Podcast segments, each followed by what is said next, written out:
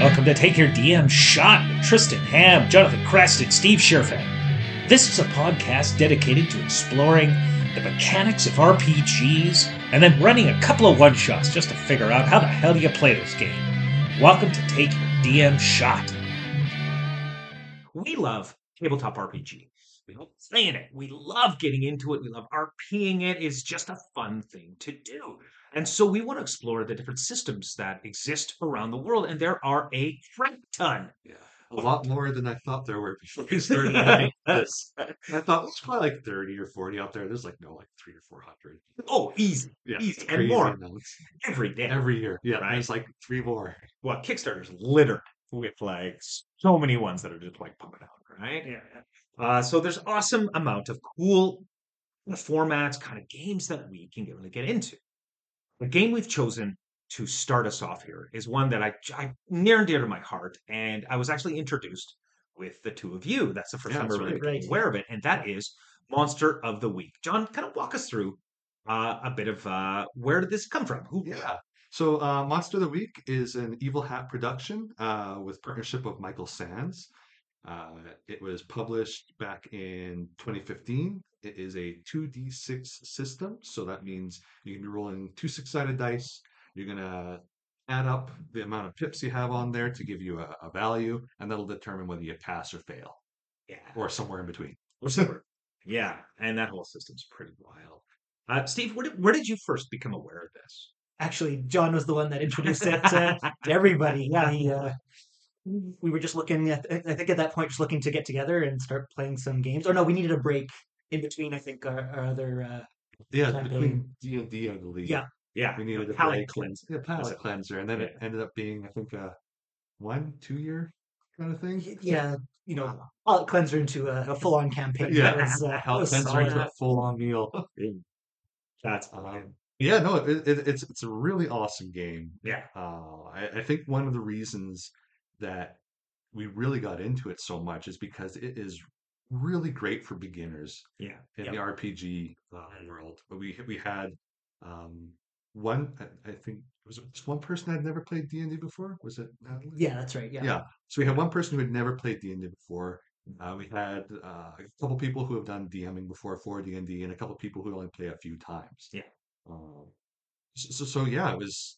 It was really good to get into this. It made it really easy for everyone to come on board. Mm-hmm. The people who weren't familiar with RPGs, D&D, they had an easy time finding out what they could do and how they could do it. Mm-hmm. It was, yeah, I honestly, after playing that one campaign, I was pretty hooked on it. And I'm on the fence. I think I might like Monster of the Week more than D&D, which is saying something because that's what got me into RPGs. Isn't sacrilege? Maybe you shouldn't have said this on the mic. This whole game is D&D 1 listening at the moment because they changed the whole system for you. Oh, really? To keep you to get your loyalty interested. Ooh, yeah, boy. Yeah. So this is a blow, if I may say so. So the format, the way that this first episode's going to go, the kind of explainer episode, we'll call it, is we'll take it from the player side and whatever the game master name is, their side, and then we'll, just kind of talk about our experiences with it and things like that. So we might start off with yourself there, John, talking about the player side. So let's give us a nice kind of idea about what to expect as players and what kind of nuance, and then we'll get into maybe a few of those mechanics. Sure, yeah. So when you first start the game, your first thing you're going to do is choose what you want to be. So there's a number of, they call them playbooks. Mm-hmm. It's like a class. Each playbook has its own play style. Yeah. So some people are real rough and tough in your face. Some people a lot more detective work, figuring out what's going on. Other people are a lot more magic using in this system. And each system, each playbook you get gives you these options, these special moves. Mm-hmm. It gives you an option on what your stats are going to be. It sounds a little intimidating. Like if you're going at the end of the first time, you're just presented with just like spreadsheets of math. Yeah, this one's nice. You only got, what is it, 5 different stats that you have. Yeah. When you start off, you get to choose. They'll give you like different options on what you want your stats to be, so you don't have to roll for them. You don't have to worry about, you know, am I slacking my character to be really good at something but suck at everything else? Especially as a new character, at least for me when I was playing D&D, I was really hesitant on where to put my stats because I had no idea how it's going to affect me in the future. Yeah. And this game, they have it all pretty laid out for you, so you don't have to worry about making those mistakes. Yeah. And it walks you through each playbook. Will give you, you know, your stats. It'll give you your moves. It'll give you options for gear, and it's all checkbox, so very easy to fill in, easy to follow. And yeah, it's a really good character sheet, and it's really easy. It walks you through step by step how to make and be your character. Yeah, absolutely. And so Steve's got a character sheet from him there,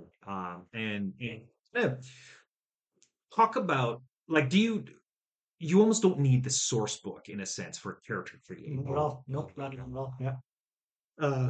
Yeah. Like, even not just character creation, but even there's another step actually that this game does that other games don't, is that actually it has steps to start creating some inter-character relationships between the players and their characters, which is pretty cool. It gets it really pulls on that RPG, the role-playing element in, you know, and bakes it right into the character creation, which is really, really good. Yeah, I've got the crooked.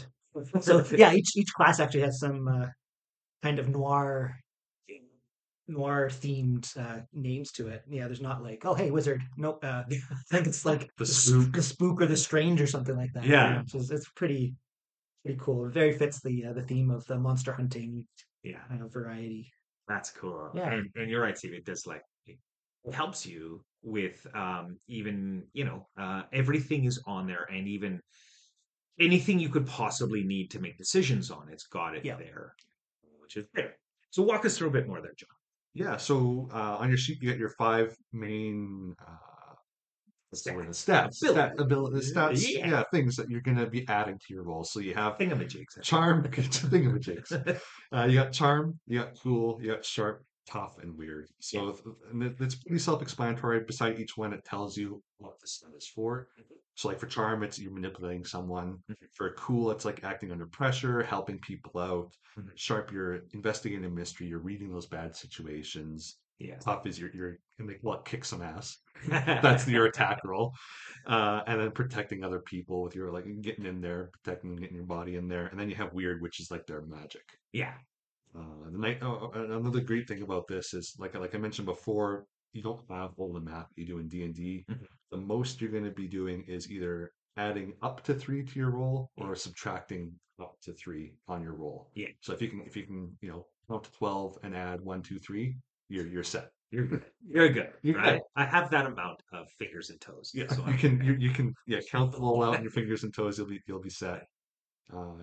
The game is very episodic in nature too, so it's kind of like Buffy the Vampire Slayer or Supernatural. So when you're creating your characters, you can kind of use those references, and I think a lot of people have good references. If they don't know D&D very well, they don't really know, you know, what is a barbarian like? How is he supposed to act? These ones, the name they give you, like the professional, it'll tell you kind of like what they are, how they act, how they exist in this world. It gives you like a basis to start off on. It also gives you a bunch of different moves you can choose that are special to that class.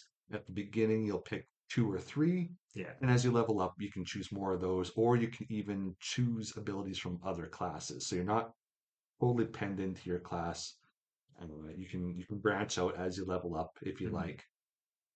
You can even switch classes. That's right. Yeah. Our last game, I swapped my character sheet for a different class. It was pretty cool. Yeah, they have it. Yeah, so one of the cool options is, as you're leveling up, when you get to a certain point, you have the ability to change your class. So you're still the same guy. You're just able to switch your class, so you get these new abilities. You get to try something else out. Or the other options too is you can just hand your sheet over to the DM. You retire your character basically, and you get to start a whole new guy. in the storyline. There's like ways that helps you make that happen as a DM and stuff like that. But going back to character sheets, sorry, I got a little sidetracked there. So you have your main stats. Yeah. You also have a limited resource called luck, and you get 12 of those, 12 of these luck points. Yeah. What you can do with those is you can spend one, and it counts as if you had rolled a 12. So if something's you really want to make sure happens, and you roll like snake eyes. Yeah. You can say, you know what, luck point, it's going to be a 12. Yeah. And it counts as a success as if you had rolled a 12, so no bad things happen. It's a pure success. So yes, D&D players, you are always the divination wizard with... So it's a 12 now. The other thing you can do with it too is you can use it to avoid harm. So, and as we'll get into it, the monsters are pretty tough and humans are pretty squishy. So they, you only have so much health points. So being able to completely avoid attack is really helpful in this game. Yeah. As you use more and more of your luck points, you become more and more doomed. Different character sheets that will have different implications, and they'll go clearly through that on the character sheet, what that means, how it affects you. Basically, once you hit that doomed, every action the DM takes, or GM, I guess in this one, takes, is called a hard action. So it's something that's happening to you right away. Yeah. There's no soft action like, oh, the monster's charging at you. It's like, no, the monster's up in your face and just okay. Yeah. It's actually like through you. Yeah, through me at the moment. Yeah. Other than that, you got your health points. It's called harm in this game. So you have 7 health points on this one. You have about a little bit of a buffer. So you have 3 health points that you can take damage of. So you can take 3 harm, 3 damage, and then you become unstable. Once you reach that point, you start... You're injured, and the injury is just going to get worse over time. You need like professional medical assistance to fix what's going on with you. You can't just slap a Band-Aid on it and be fine an hour later. Yeah. So if you're out there long enough, you're going to fall unconscious, if not worse. Yeah. Yeah. Slowly bleed to death. Yeah. And with only 7 hit points, like as we get into like the weapons and stuff like that, that's very, very little. Yeah. So like the average weapon that a hunter has will do like 2 to 4 harm, usually about 3. Yeah. And monsters almost always do at least like 3 or 4 harm. Yeah. So as soon as you get hit by this thing, you're unstable. Oh yeah.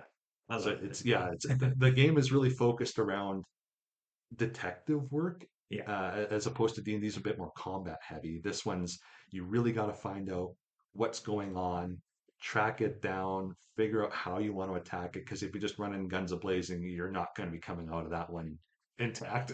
Oh, yeah. It kind of dissuades the murder hobos. Yeah, yeah. And I think as we get into the DM side of things, too, there's a bit of a quirk when you're fighting monsters, too, that will get in how you actually beat them. Yeah. So that's another reason why you need to do all the investigation work up front. And even as a player, if you're worried about a party wipe, we'll also get into...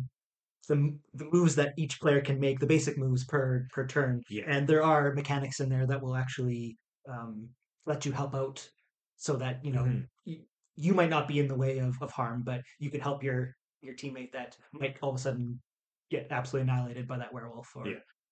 Yeah. Yeah. So, Steve, tell us about experience. Experience. Well, I don't have any. No, only because you have had like these rare characters that have very little experience. We'll see. My last experience, our whole campaign, I guess for that way experience works. If you fail a roll, you get to mark 1 experience. Once you've marked 5 experience, then you can actually work on leveling up. If you fail a roll, rolls are, you want a high roll, so anything, I believe it's 7. Six or below is a fail. Or below is a fail. 6 or below, yeah. So, I, for the, how long did we play? About a year. About a year? Yeah. I didn't level up for most of it. I think in the last month, I think that's when I got 4 or 5 level ups. Yeah. Most of the game, you're level 3. Everyone else is like level 6 or 7. So... brutal. I didn't get to play around with too many cool high-level moves on my character, but I was the most effective person on the entire team. Oh, yeah.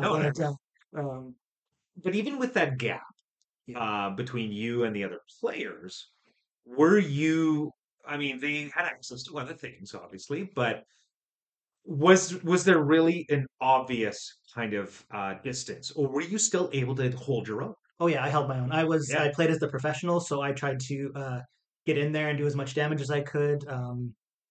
I had moves that let me help, do damage and actually fight monsters, also help my teammates a bit. So yeah. I did not feel that I was, I need to fudging some rolls here to try to catch up. No, I felt it's very well balanced. I was able to be in the fray, and effective as my teammates.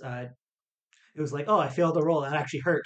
Yeah. And then I went, oh, okay, great. This level up is bittersweet here. Because even at that level, I found failing rolls was hard. You're not going, oh, okay, got to fail a roll and get a level up. I never felt that.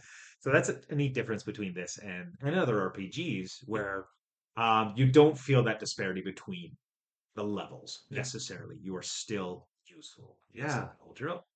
Yeah, and with new people too, sometimes when you come into a new RPG system, if you're playing with people who are really experienced at that, you feel like you are nowhere near as effective, nowhere near as useful to your team. And this game, it makes it really simple. Every character plays very differently and plays a key role in that team. And like Steve was saying, the more effective you are, the less levels you're going to get. Yeah. So it's like a leveling up is almost like the game trying to buff you so you can be better and more effective. Yeah. And keep up to the guy who's not leveling up. Yeah. Yeah, true. Eh? Yeah. The way it balances that out is roles that actually do middling to very well are actually very powerful. Yeah. So, and then also fails are very detrimental. Yes. You pay for each fail spectacularly. Like this isn't a game where, oh, this is a deadly game, you should be scared. Not even a little bit. Like, it's a deadly game, but it is so user, first time friendly. Yeah. It's really, really good that way. You can sit down, go, okay, I'm not worried that this is a deadly game. This is my first one. Yeah. I feel the danger. I'm playing the game. And I also feel useful and effective at the same time. That's it. It's encouraging. It's motivating. Very much so. You're right. For those new players. So maybe going off that, maybe Steve, like what are the basic moves that your character can do in the game? Okay, yeah. So people that have played RPGs before, obviously the big first one on this list here, kick some ass. That's the guy with the big stick going quack quack quack against the big bad. Yeah. Well, not quite. Obviously, this game is set in a modern era, so people usually have guns. Yeah. But anybody can kick some ass, and not just the big. There's no actually barbarian. There's no tank. There's no someone that's going to do the most damage if they run in. Yeah. Some classes have some abilities that let them do that. Others can still do damage and kick some ass from a distance. Yeah. So it's not just range. Kick some ass is just generic. I want to fight. Yeah. I want to do damage. And sorry, quickly. And you'll hear examples of what. Those variations in the rules, how that affects kick some ass in the when we play kind of thing, eh? So you'll actually hear like some of the repercussions and some of the abilities and things like that in our live role play. Please continue. So this each basic move actually is governed by a stat. Yeah. In this case, it's tough. Yeah. Now there are. Even if you go, oh, shoot, I'm making my character. I want to be able to do damage, but the character I've got and the arrays that are in front of me do not really give me a good, high, tough stat. Yeah. That's okay. The classes that aren't like that either are using a different stat altogether to be effective in combat, or there are moves that can let you compensate. Like, hey, instead of kick some ass, you get to use your sharp. Yeah. Or your weird. Yeah. But anyway, so kicking some ass. On a success, which is a 7+, you and whatever you're fighting with inflict harm on each other. Mm. See, that's a middling success. That's the lowest, best possible scenario of doing a middling roll. Yeah. You both you take damage and you do damage. Yeah, exactly. And generally, I think you always take damage. Pretty much. Like there's some weird situations, like maybe the creature you're fighting has claws, but you're firing at it from a distance with a sniper rifle. Yeah. Hard for you to take damage, but if you roll poorly, there's other things that the GM can do to you. Right. Exactly. Yeah. But and that's where the creativity comes in. Yeah. You know, and because this is a collaborative process, like we've had situations where we've kind of suggested to the GM, it's like, well, I guess I fail, but maybe this happens. Yeah. Like so, and I love that collaborative play where it's like, oh, you know, I'm not just here to be like, no, okay, I failed, but no, maybe nothing. We'll see. You didn't roll a 3+, so you can't do that. Yeah. Get out your gavel, Judge. Jackson. Yeah. Yeah, a few more of the moves. Sure. And then, I guess before I move on to the next move, kick some ass as you roll a 10+ or a 12+ or a 12. You don't really... You can negate damage, but it's more... You get some bonuses to what your attack. So you're still taking damage. My point was, I'm still taking damage potentially, but if I roll higher, I could also modify my attack and have a few more options. But if you read the instructions, you'll see. So anyway, the cool stat is governs act under pressure. Mm. So GM will might all of a sudden call out John. Roll an act under pressure for me. These are those catch-all, you don't see it coming, or if you know you're going to do something difficult, the GM might ask you to act under pressure instead of maybe kick some ass or other. Yeah. It is a pretty good catch-all because if what's happened doesn't quite fit any of the other moves, act under pressure is always there to pick up the slack. It's a very severe situation. It's a very severe roll. Yeah. On a 10+. I do what I set out to do. Yeah. Pass, which is a 7, only 7 to 9. I got to choose a worse outcome, hard choice, or a price to pay from the keeper. Yeah. Or GM. Below 7, well, here. Yeah. Yeah. So and you'll see, like on oldies, it's the same stat. So like a 6 or lower, you fail. Yeah. 7 to 9, it's okay, but there's something's not quite right. Yeah. And then a 10+, you're set. So on that, you can see the game is kind of geared towards you either failing or not completely succeeding the way you wanted to. So you really got to plan things out and think, if I fail, how are we going to survive this? Yeah. And no critical successes either. No, yep. You want to roll high, but there's no crit. Yeah, there's no nat 20. Yeah, that's true, hey? Like, there's no, especially in your first kind of level, mm-hmm. The highest you can do is just, okay, you did what you set out to do. Yep. Which is pretty good. That's okay. Yeah. So I guess, there's only two for cool. Actually, cool, sharp, and tough both have two moves that are governed by them. Charm and weird actually only have one move that each of them governs. Yeah. So the second one for cool is help out. Yeah. And then you kind of, that's another theme of this game is that you can add a +1 or +something to your teammates going forward. Yeah. It's very cooperative. Yeah. You really want to stop your teammates from dying. Well, they're doing. If you're not the guy who can do a lot of harm, you've got to be helping that guy who's doing the harm. But you got to stick your neck out. What happens if you stick your neck too far, Steve? You die. It's true. Yeah, basically, you call the harm on you. Yeah, exactly. Or you make things worse. Yeah. Right. Yeah, that's right. And so helping out here, if I roll a 10+. My friend gets a +1 to their roll. Yeah. If a middling success, 7 to 9, exactly. I give my teammate a +1, but I expose myself and take that danger. Yeah. If I fail, well, that's up to the GM. You messed the situation up bad. So the next one here is generally the go-to when you're not in combat. Yeah. Investigate a mystery. You use that a lot. Oh, yeah. Yeah. Well, it is a mystery. Like that's really kind of the overarching theme is you are trying to uncover what's going on. Yeah, absolutely. Right? So you're right. This is a pretty important stat. Absolutely. Yeah.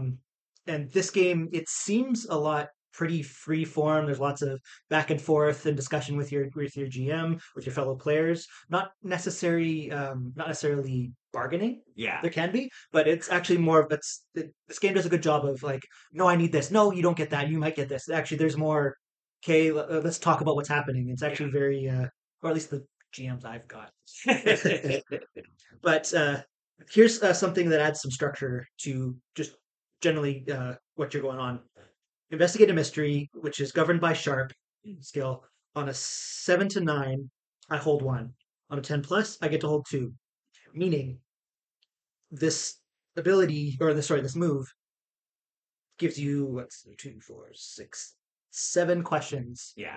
To ask about a situation. So you can't just go, DM magically show me the way here. Yeah. I actually have to ask a certain question, kind of trying to get at what I'm trying to find out. But then at the same point, the DM can only answer that question in the context of what you have available to you. Exactly. Anyway, so the questions are, what happened here? Yeah. What sort of creature is it? What can it do? Mm-hmm. What can hurt it? Where did it go? What was it going to do? And what is being concealed here? Yeah. And I think through our play, we found what is being concealed here, or what happened here, was more often than not the kind of the go-to. Yeah, especially when you're looking for the creature. Yeah, space. Once you start to figure out where it's going, you can look at a scene of attack or something like that, or where it's been. Then you can start to really use those questions to narrow down, okay, what is it that we're going to be fighting here? Mm-hmm. Does it have claws? Does it spray acid? Does it seem to go through walls? Yeah. So that's where those questions come in. But yeah. and if you fail on that one, you give information to either the NPCs around you or the monster if it's in vicinity that you're there. Mm-hmm. Yeah. So yeah, you don't want to. You get good information if you pass, but if you fail, something is going to find out something you don't want it to know. Yeah. Speaking of which, that actually segues into the next one. Yeah. Manipulate someone. So this is the only skill that is governed by charm. The only move that's governed by charm. Mm-hmm. And it's exactly that. It's inter-character, inter-PC, also inter-NPC, and not quite inter-GM, but manipulating someone is trying to get what you want as far as information, or even convincing an action. So it's actually divided into 2 sections. So one's for a normal person, which are generally NPCs. Yeah. On a 10+, so I rolled really well, they'll do it for the reason that I give it to them. If you ask too much, they'll tell you the minimum it would take for them to do it, or if there's no way they do it. Yeah. On a middling success, 7 to 9, they'll do it, but only if you do something for them right away to show them that you mean it. If you ask too much, they'll tell you what, if anything, it would take for them to do it. And we haven't really covered advanced. For each of these basic moves, there's an advanced 12+ option, but only becomes available at level 5. Level 5. You have to choose. I want to take advanced actions for this. Yeah. So essentially, when we say levels, it's because there's 5 spots for experience. Yeah. So that's you filled up those 5 spots at least 5 times. Yes. Yeah. To be able to access to 25 fails. Yeah, it's 25 fails roughly, depending on what happens at the end of the adventure or whatever. The DM can give some extra points at the end, but in general it's about 25 fails and you will be able to access these things. Yeah. And so that's exactly what John said before, that these are very episodic. Yeah. It's actually a mechanic for the GM to award more points to players at the end of the mission. That's cool. But anyway, back to manipulate someone. So the other section here for another hunter, so this is into PC to PC. Mm-hmm. You can choose to try to manipulate your fellow player. If I roll a 10+, if they do what you ask, they mark experience and get a +1 going forward. Meaning, I think the hunter always has a choice. Yes. So you, even if you roll a 12 and you have a +3 to your roll, you're trying to convince another hunter to do something. They don't have to do it. Mm-hmm. They can still choose, but it incentivizes them to do it. Yeah. It makes it easier for them, and they get a free experience. Free experience point. Yeah. And their next roll is more easier as well. Yeah. Middling success, 7 to 9. They still mark experience if they do what you ask. So and on a miss, it's up to that hunter to decide how badly you offend or annoy them. They mark experience if they decide not to do what you asked. Monsters and minions cannot normally be manipulated. Yeah. So if you fail, you just might be giving your teammate free experience. Next one is protect someone. So this, I guess, this is more combat focused, whereas help out previously might be more. With a skill, helping them drive or helping them do exactly, or within an investigation. Yeah, yeah. They're the poor fail, but they're really close to being okay, so you want to help them out. Exactly. Yeah. But yeah, so this is you roll plus tough. So this is the second move that's governed by tough. Mm-hmm.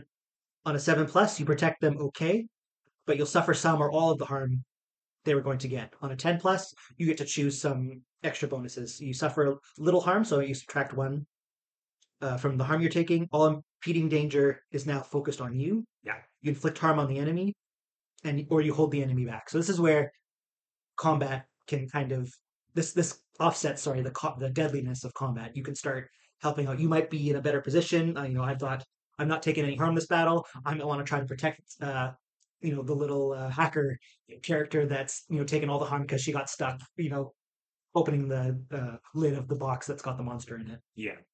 Next one is read a bad situation. Mm.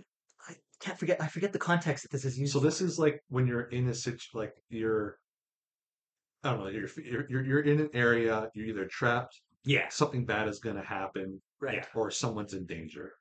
Yeah, there's an urgency in this one, as opposed to investigative mystery, where you've got time to kind of absorb.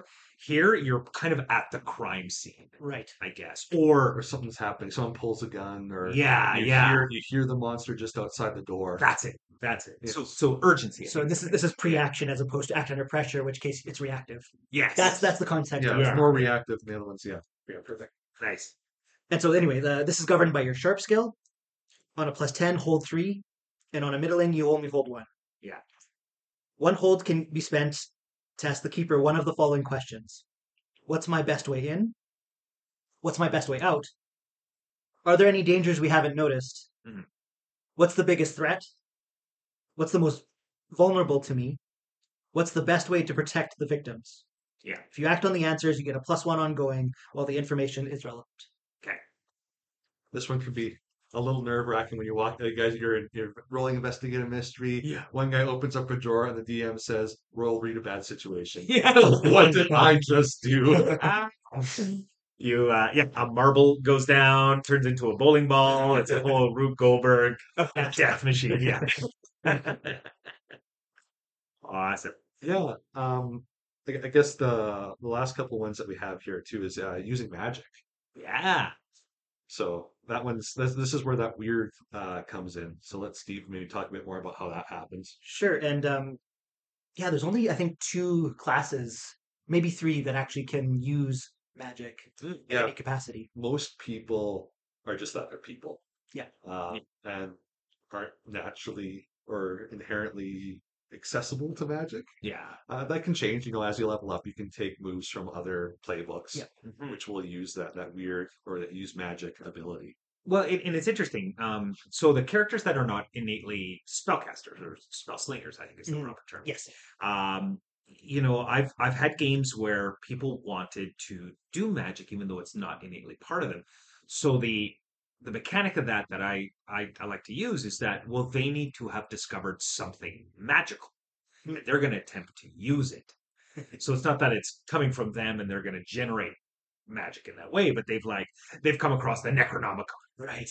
Right, and they're trying to raise the Deadites. So that's where I would employ this for something like that. Absolutely, and it's very easy to hook in the occult. Yeah. The occult setting into this, and you could be, magic could not be necessarily innate to the person. Yeah. It could be exterior. Yeah. Could be like the divine too. Yes. Maybe something happens, and that's actually, I think, one of the playbooks is the divine. Yes. Yeah. So, which is like some kind of deity is connected to them in some fashion. Yes. They're very much the crusader, the paladin. Yeah, that's it. That's a good analysis. Anyway, magic in this game works kind of differently from what you'd expect other games, but it also follows the same theme and style as the other basic moves. Yeah. So when you use magic, say what you're trying to achieve and how you do the spell, and then roll plus weird. This game is very freeform with how magic works. Yeah. Yes. There's no book of spells, like as far as mechanics. Yeah. Like D&D. Don't have to memorize spells every morning. No. And choose 3 of the 6 and exactly. It's very like, I want to throw a fireball, then I want to use a nice attack. Yeah, I want to electrocute this guy. You can't. Like, the same person can do all of this. So how do you control that? Great question. Rolling. And by succeeding on your rolls, hopefully. Yeah. On a 10+, the magic works without issues. Choose your effect. Yeah. 10+, so that's only 3 points, and you succeed. Middling is 7 to 9. Yeah. It works imperfectly. Choose what your effect will be, and a glitch. The keeper will decide what effect the glitch has. Mm-hmm. A failure? Good luck. So effects. These are good things that the magic user actually wants to do. So, and these are very generic, actually. So, and it gives you a list of what the effects are, so you don't have to try and make it up on the spot. Yeah. Or you could also your imagination could very much play into what kind of spell you're trying to cast, and then you have the structure of these generic effects. So it's not like my electrical spell is going to use fire damage. There's actually no concept of any fire, electrical, or elemental damage. Yeah. There's just harm. So the first effect here is inflict harm. Yeah. 1 harm, ignore armor, magic, obvious. Yeah. Enhance, enchant a weapon. It gets +1 harm and plus magic.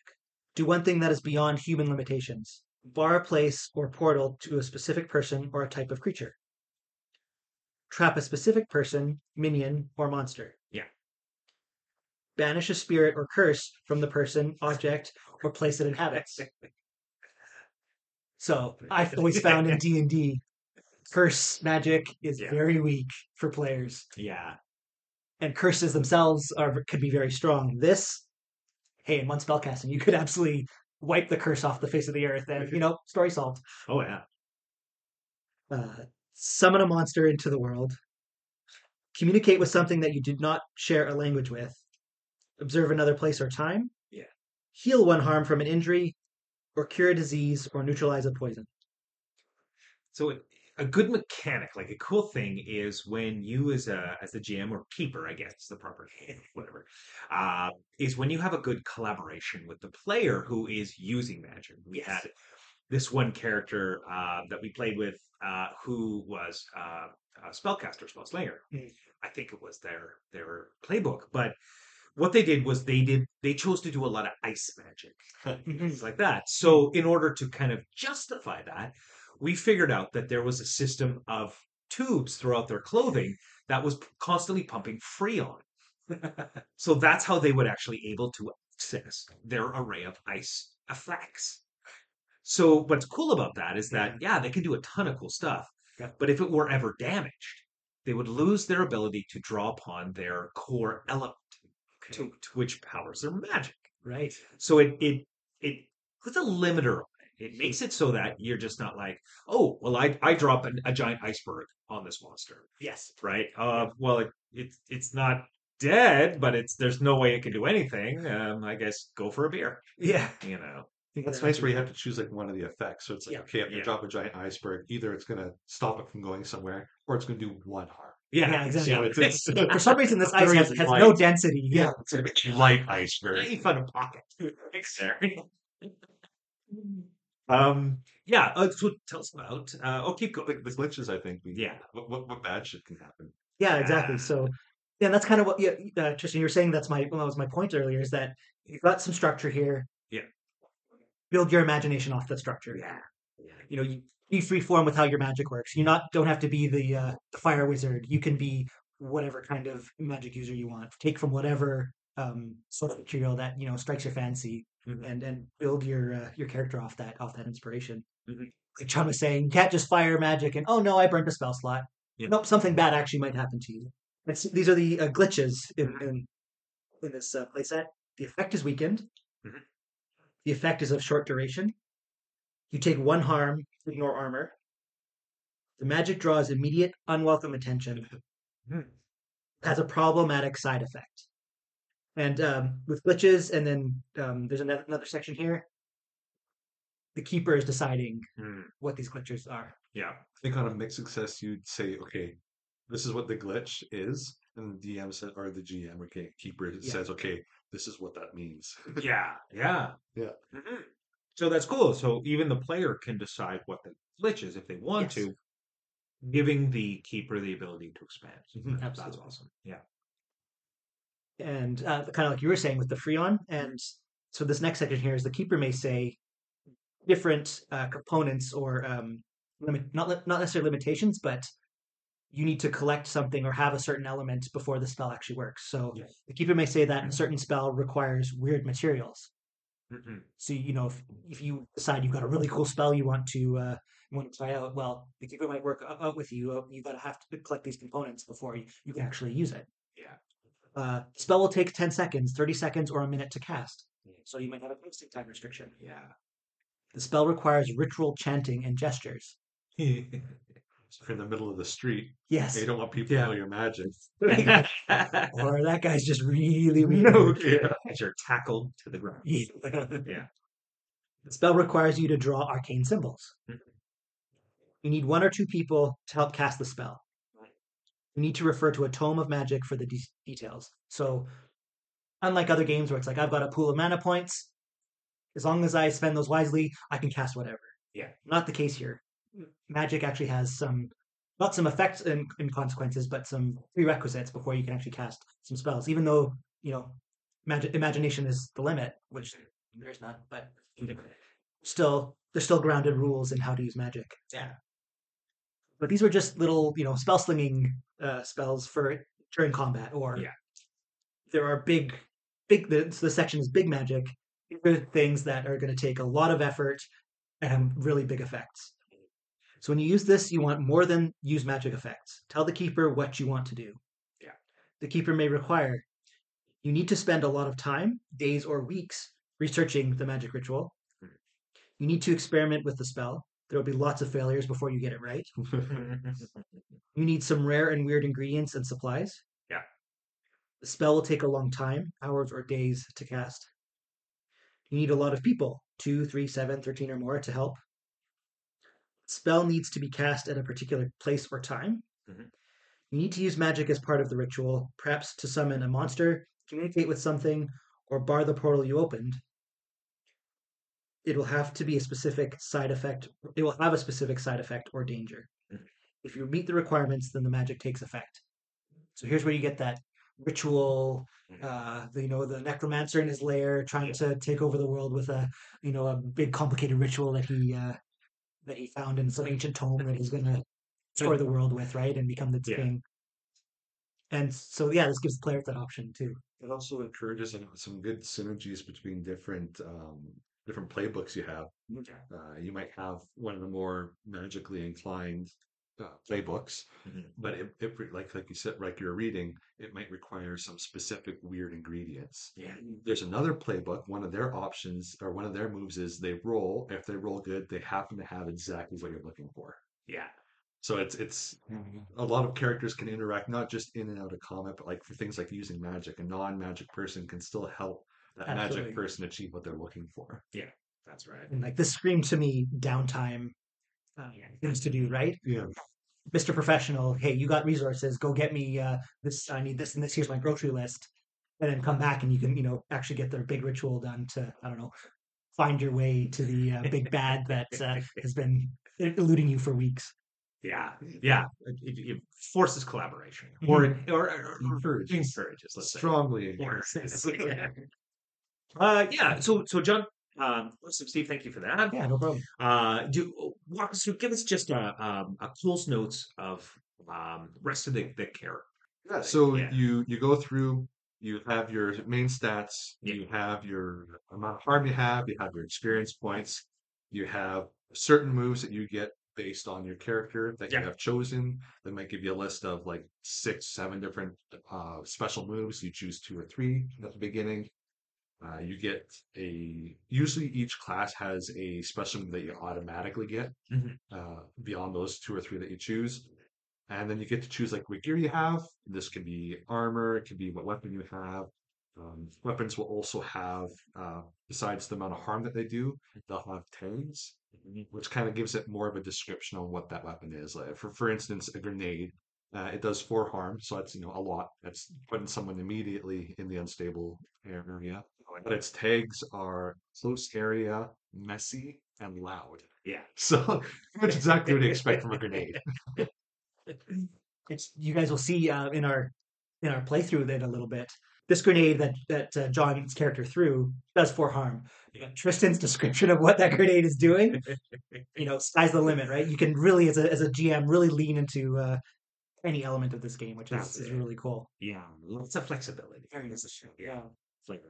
So with armor too, just to briefly over that one, it will, like, you might have like a flak vest or a bulletproof vest or something like that. Maybe you have like medieval plate armor. Yeah, that you're walking around in. So those will give you usually 1 or 2 armor, which just means that you're reducing the amount of harm you take by 1 or 2. Yeah, unless the weapon has a certain tag that says it ignores it. Yeah, kind of thing. Yeah, other than that, there's leveling up. Like you mentioned, you get 5 experience points. You choose a new option. You can check off another box. You can check it up really quick here. You choose an improvement from your list. So you're going to have a list on each playbook. Let's say, here's a list of improvements you can choose. Yeah. Take another move from yours, take another move from someone else, increase one of your stats by 1. And once you hit that 5th level, you can start choosing some more advanced options and things that you can do. Like, you have access to those advanced moves. So if you roll a 12 plus on your thing, with the plus coming from your modifiers, you can do extra or special things when you're rolling. It's pretty much mostly it. Your characters, just keep in mind, you're supposed to be human. Yeah. Monsters are going to beat the crap out of you if you don't know what you're doing. And just try not to throw grenades at your allies, I guess. And I mean, you went over the mechanics, but there's also flavor text in here and ways to flavor your role play. So that's built into your character sheet as well. That's cool. So much provided. And this is it. Like, you you don't need anything beyond really like the hunter's quick notes for your basic moves. Your character sheet. Yeah, as a player, that's all you need. That's all you need. And 2d6. Yeah, and 2d6, exactly.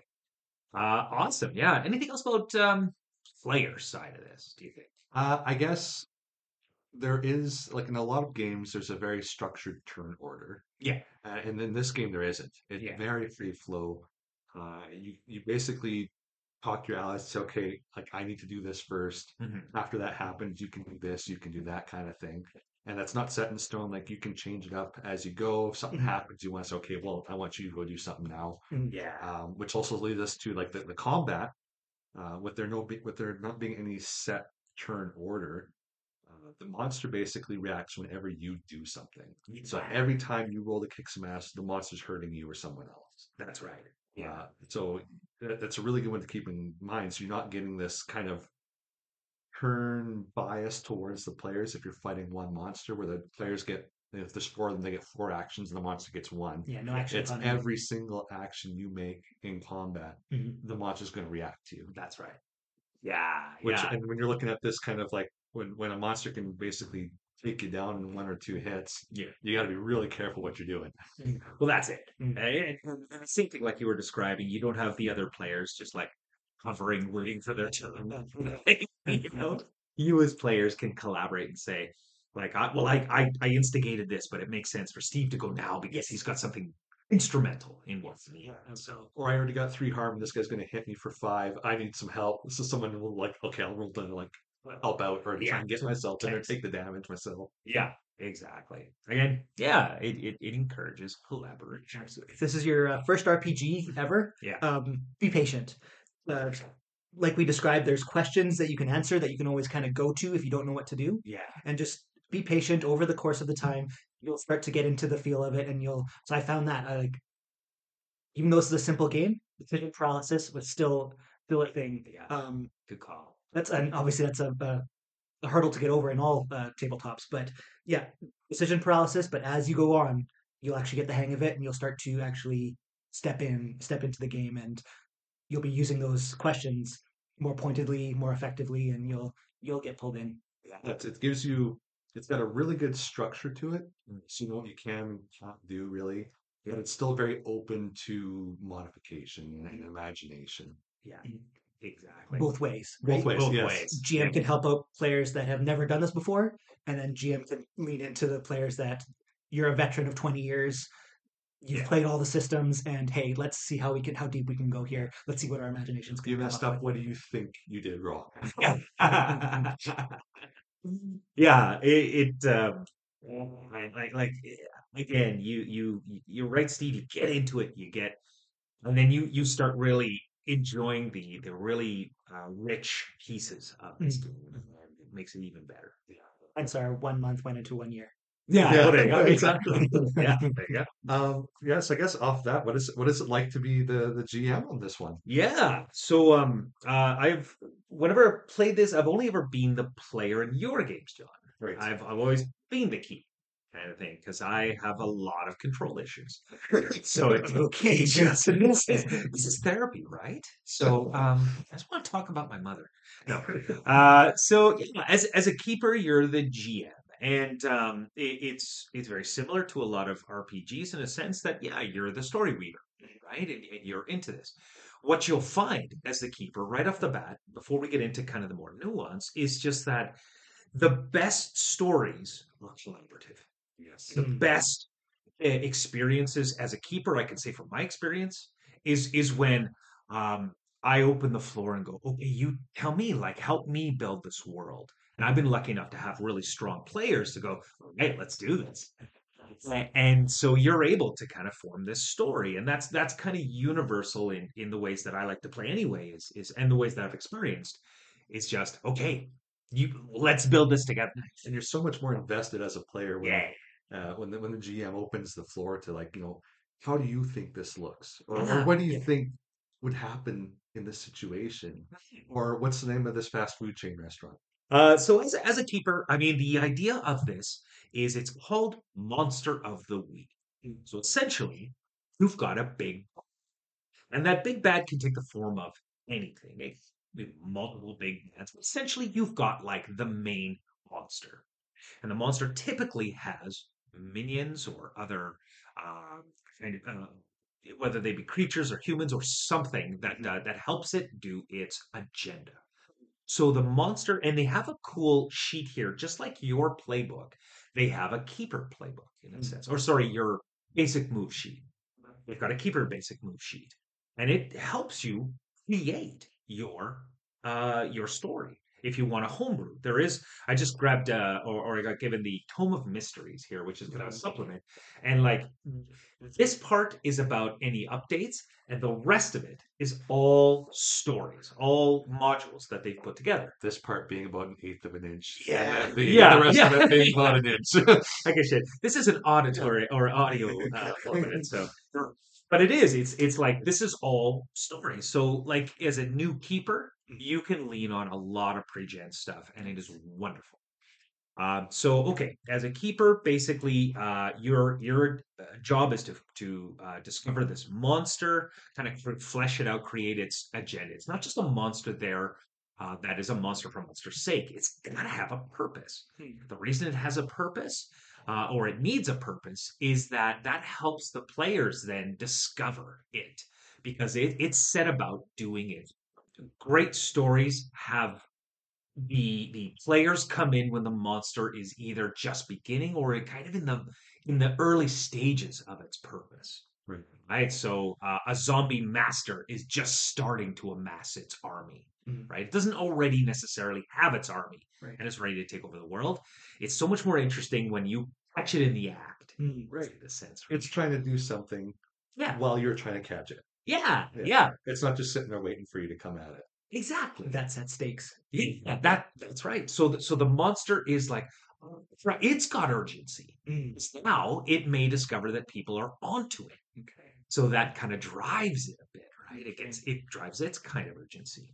So what they've done to help you, again, kind of think about how you're going to structure your story, is they've given you in this keeper resource kind of stages of where the story's going to take place, almost like story beats. Okay. And what they've done is they've broken it down into a day, essentially, different aspects of the day. And they say you start with the day, then it goes to shadows, then it's sunset, then it's dusk, then nightfall and midnight. Okay. So what that means is that you break it up into story beats till you get to the crescendo, right? In the day section, everybody's just kind of maybe discovering that something is a little off. Right. In the next part there that I've already forgotten, the 1,000 times. Sunset or something? Shadows, that's right. So Shadows, okay, now you're getting a little, the players are getting more into what's actually happening. Maybe they're discovering someone who knows something. Maybe they're discovering, evidence of some sort. Mm-hmm. In Sunset, normally there's a pretty large event, not a huge event, but a large event, enough that it gets the players going, okay, this, I'm on to something here. It could be an attack from a minion, perhaps, or something like that. Dusk, then the stakes raise even more. Maybe more innocents are in danger, perhaps. Or maybe you have a quick encounter with the monster itself. Okay. And there's a reason for that. I'll get to that in a minute. Mm-hmm. At nightfall, right, you're usually probably your preparation. You're getting ready for the big... Warming up. Warming up. Yeah, you're loading bullets and chewing gum. Right? And then at midnight, it's the showdown. Okay. Right? And it's neat because then, like, you're it's all raising the stakes until you get to the super battle, whatever that is. Right. Now, the reason you typically have an encounter, or at least near encounter with the beast or monster early on, is that every main guy in this, every super monster has a weakness. And the reason that is that it's for the players to discover that weakness, because essentially the monster cannot be permanently killed or dispatched without utilizing that weakness in some form or another. Right. Okay. Discovered. So you're given evidence of this. You might kind of get, you're fighting the Bigfoot. Is the main monster. Right? And what is Bigfoot's major weakness? Well, all of a sudden, Bigfoot's watch starts beeping, right? And he's and he's late for something, so he takes off. And so maybe this watch is intrinsically linked to Bigfoot or something like that, right? Or whatever kind of trope you want to play. Like, the weakness can be any, but it's got to be something, and that's what's beauty about it, is that the players aren't just like, okay, well, let's just go guns blazing. Let's just hope that we plug it full of so many holes it's dead and we're done. Instead, the interesting piece is when that monster has a very specific weakness, and they've got to scratch their brains and figure out, like, what is going to hurt this thing? What do we got to do? Because it's got to challenge us. And then the players get to get super creative on how they're actually going to figure out, how we're actually going to kill this thing, right?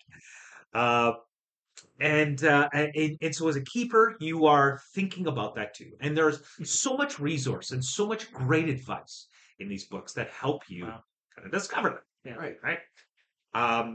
So as a keeper, you're thinking about that. You're thinking about your story beats, and you're also filling it, full of encountering NPCs, right? People that are either a detriment or a help to the players in some way. So you're fleshing out your world, right? What has been the most beneficial NPC you've encountered in your games, do you think? Do you have one that you're just like, boy, that is the keeper of the ex machina kind of idea?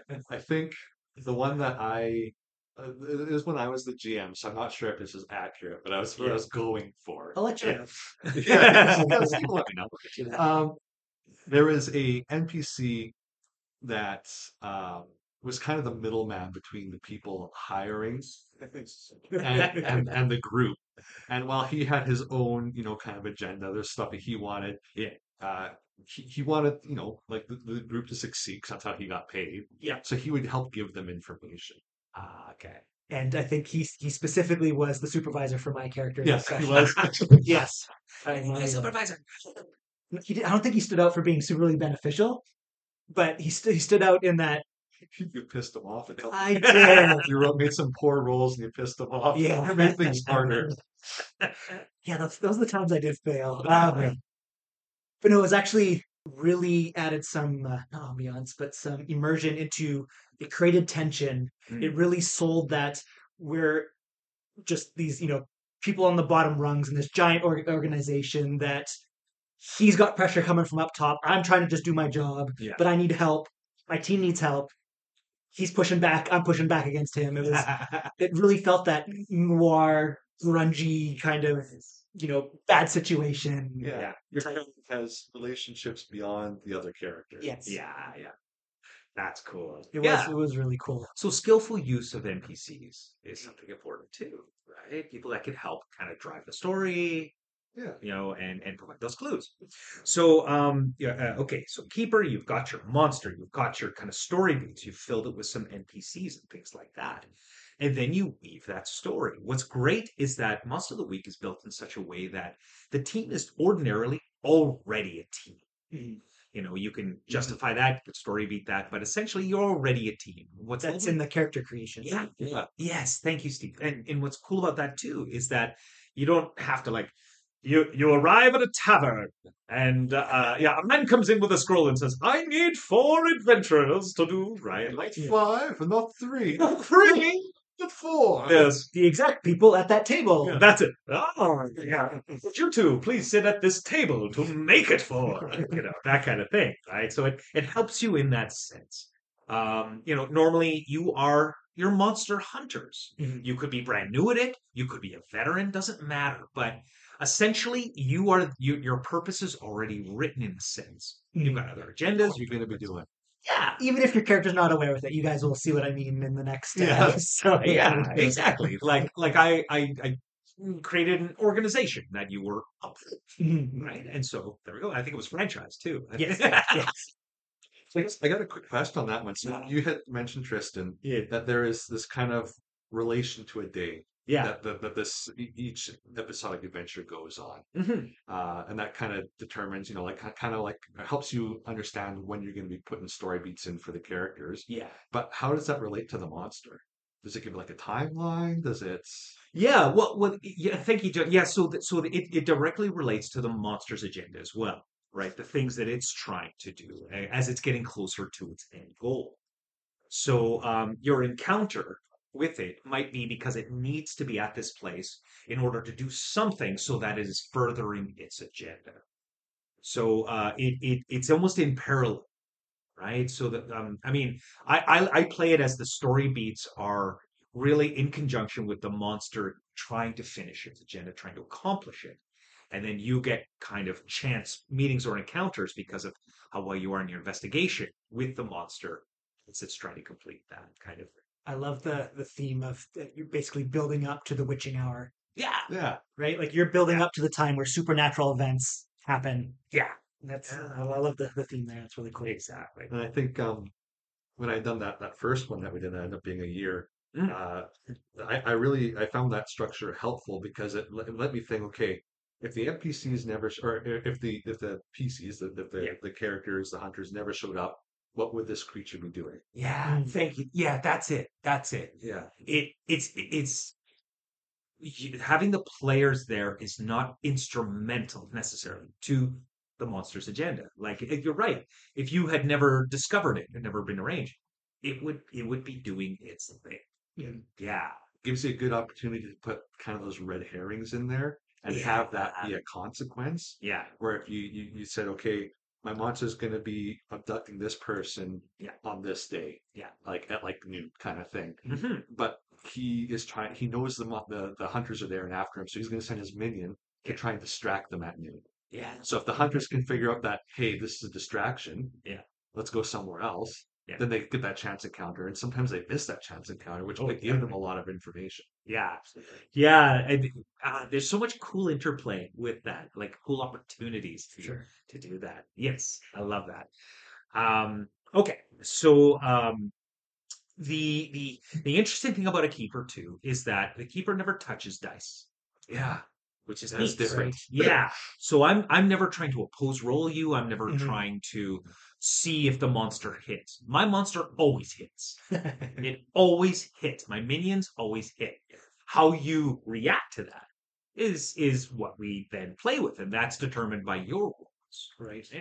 And your abilities to do things. But yeah, like my monsters are they're Hawkeye. They always more or less hit their target. They're magic missile. Exactly. Yeah. Exactly. And you don't have to set like a difficulty level. Yeah. You don't have to say you have to roll a 15 or higher. Yeah. To make this happen. Everyone knows if I roll a 6 or lower, I messed up. 7 to 9, it's okay. 10+ rocketed. Yeah.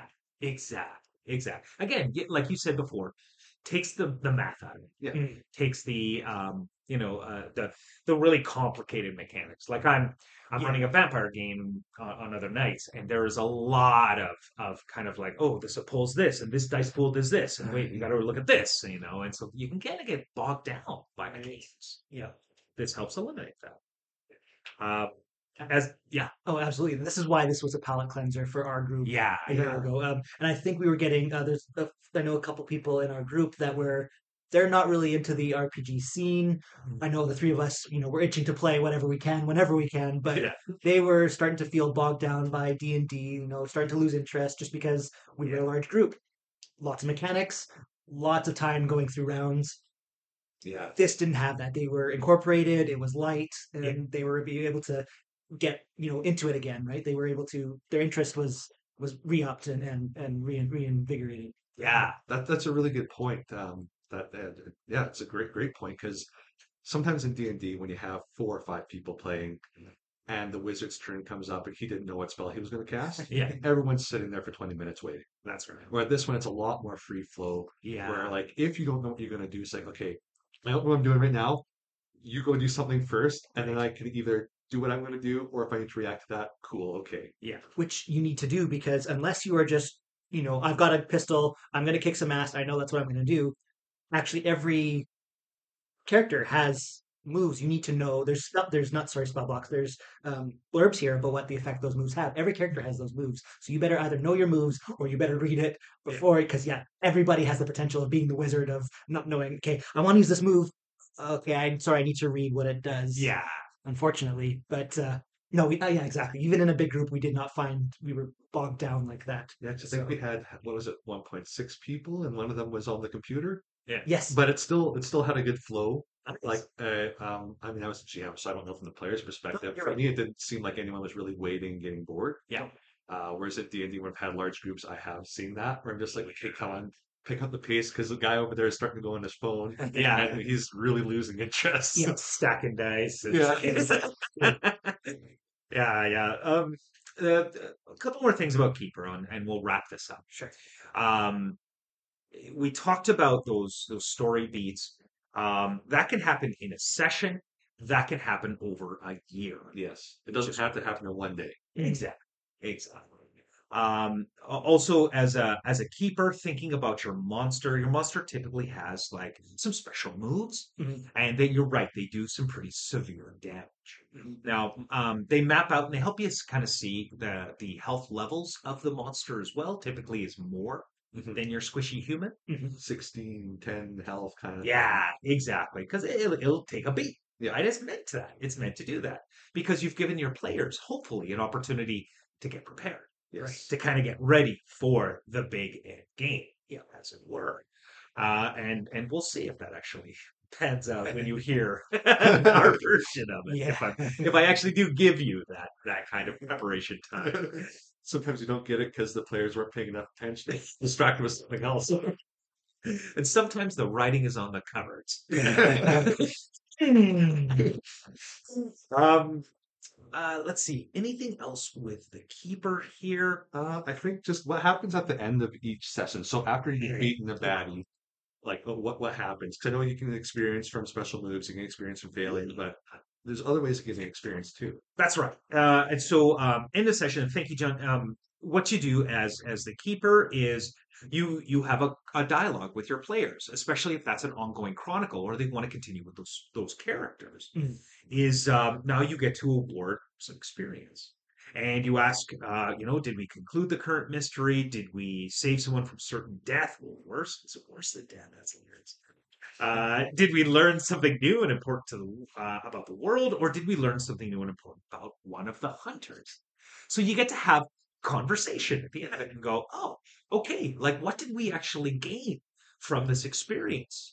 And so you go, oh, well, I learned this, and you get a free form dialogue with the players to figure out what happens. And this can be at the end of a story beat or at the end of the entire chronicle, as it were. Yeah, and each, depending on how many of those things you said yes to, determines how much experience you get awarded. So, like let's say you're fighting the monster, you weren't quick enough, you didn't save that person. Yeah. So now you can't say yes to that quest anymore. Maybe you get 2 experience instead of 3. That's right. Yeah, exactly. Yeah. The person we were set out to save is now in pieces. We had, yeah, I think in one of my games, one of the main objectives was just to protect civilians, whatever. Yeah. But one of these people, one of the players worked for a shady organization. And at the beginning of the game, you roll to see, okay, do you get help? Yeah. Or does the shady organization demand something of you? Yes. And one of the players rolled poorly, and the organization's demand was that there can be no witnesses of this monster. Yeah. And things happened. A person got kind of in the monster's clutches. People saved him. Like, yes, we saved this person. It's so great. The guy walks up, and the guy who rolled this didn't tell anyone what his special plan was. Yeah. The guy just walks up and shoots the witness. And everyone's pissed, but he's okay because he gets the experience point. But then at the end of the session, people got less experience because he did that. So it can also help drive some tension too. So a bad thing might not necessarily happen immediately, but it can be throughout the game. It's I have this thing that I gotta do, even though people are not gonna like it. That's What was the final question there on that list? Oh yeah, what did we learn? Or did we learn something new and important about one of the hunters? One of the hunters. Yeah. I think to answer that question, John, in our final year-long game, my character ended up being the big bad of the whole. Oh yeah. God. So you learned something about this hunter. That's what you were going for, right? You want to answer that final question. Yeah, yeah. That's awesome. So that's. There's more nuance. We kind of talked about tags. There's advanced moves. There is other ways to make it more, dynamic and things like that. Best way to learn this game is just to do it. Yeah. Get up into it. To get started in this game is piss easy. That's the beauty. Yeah. Yeah. 2 dice, 2 pieces of paper, and you're set. And you're off. And you're not even going out to buy fancy dice. You're just grabbing whatever from your poker board or go rob Monopoly. Because you don't play that anyway. So that's it. Yeah. Especially if it's a Star Wars edition Monopoly, and your kids have destroyed the box, and now you've had to hide it. Not that I'm talking from personal experience. So that's essentially Monster of the Week. Any final thoughts to help people kind of jump into it? I just think whether you're a new player or a new GM, this is, from what I've experienced so far, the best game to get into that scene and get experience doing both sides of that. Yeah. It's very structured. It really helps hold your hand if you don't know what you're doing, but it still gives you all the freedom to change things as you move. Yeah. I guess for something more veteran, John, we had a game where you hacked this, right? Yes. You took the system and you completely changed it, made it a completely different world, completely different premise. Into a space adventure. Yeah, space odyssey. Exactly. In the future. And a little bit of tweaks here and there, mostly just wording. Yeah. But it makes it very easy that you can keep all the weapon tags, you can keep all the monster stuff, you just change some words and a little bit of scenery. Yeah, absolutely. Yeah. It's a very robust system, a great foundation, and even if you just play within it, you're gonna have a very deep and engaging time. It's not gonna be just this is basics. No, you're actually gonna there's depth to it. Yeah, sure. It's a good point, Steve. It's there's such modular ability to this, and we had a wonderful demonstration of that with your game. Mm-hmm. Okay. So this has been Monster of the Week. We have really explored its ins and outs. And things like that. And so the next step we're going to do is we're playing the game. Show you a chronicle over 2 episodes and try to hit as many aspects of this game as possible and still tell a pretty good story with some fun characters. One of them being cursed with very high rolls. So I know that. So for those of you that are cursed the same way, at least you get some experiences at the end of each mission. That's it. Well, this has been Take Your DM Shot. This is our pilot episode. We're super excited. I'm so happy to have my friends, my colleagues, my maybe just friends and colleagues. I'll leave it at that. My comrades. Tune in for our episode of Monster of the Week, Story Edition.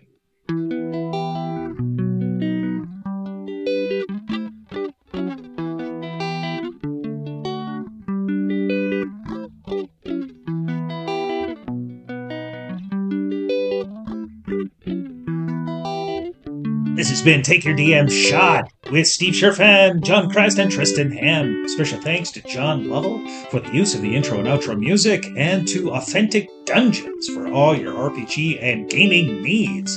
Thanks again, and tune in for more episodes.